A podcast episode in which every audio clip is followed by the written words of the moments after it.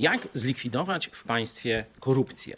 No, nad tym głowią się różne, różni ludzie, urzędy, komisje, jakieś prawa, jakieś zapisy, jakieś kodeksy, sankcje kodeksu karnego. Są też akcje społeczne, nie daję, nie biorę łapówek i tak dalej, i tak dalej. Ten problem łapownictwa, korupcji jest szczególnie dotkliwy w państwach katolickich czy prawosławnych, także w postkomunistycznych. Jest na to jedna odpowiedź.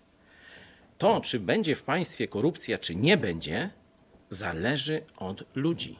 Zależy od ludzkiego serca. Otwórzcie sobie księgę przysłów Salomona, piętnasty rozdział, werset dwudziesty siódmy. Burzy swój dom ten, kto jest przekupny, lecz kto nienawidzi łapówek, będzie żył. Widzicie? Nie w prawie, bo tu jest oczywiste, że łapówki są złe. Nie w ściganiu, bo nie wszystkich się złapie, ale w sercu. Czyli czy mamy odpowiedni procent uczciwych ludzi? A to już jest problem rzeczywiście duchowy.